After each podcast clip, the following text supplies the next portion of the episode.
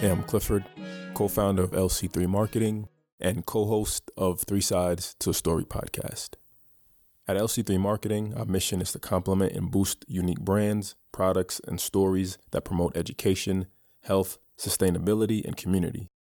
Like all life, organically grown is best, and whether B2C or B2B, our customized marketing and consulting packages are designed to increase customer outreach, retention, revenue, and lead with the shared value that defines your brand and our agency.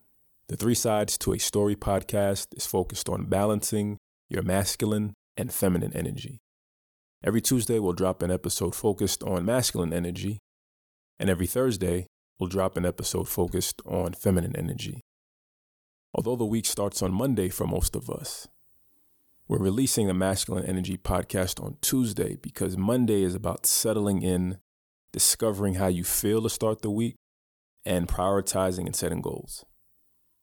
I've been working from home for about eight years now, and Monday has always been the reset day. You know, when you go into work on Monday, you reset, you read reports, you see what worked last week, you prepare for the upcoming week. Monday is a transition day for me, and I think it should always be a transition day for all of us as we get back into the professional headspace we don't want to influence you right away.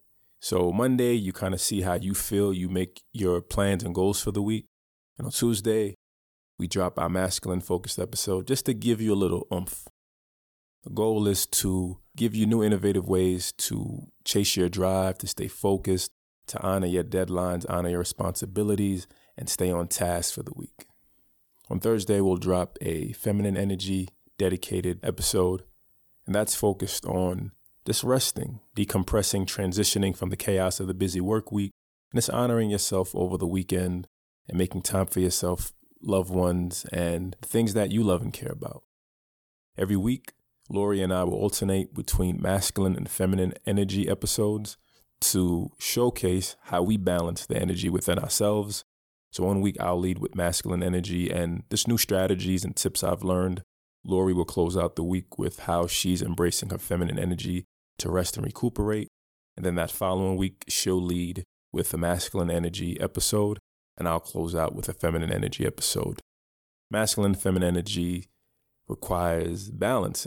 It's a, it's a unique duality in all of us, and learning how to master the the drive, the discipline that the masculine energy requires to get things done is essential as much as embracing the creativity, the recuperation, and the community building that feminine energy offers. Thanks for listening, and we look forward to connecting soon. Peace.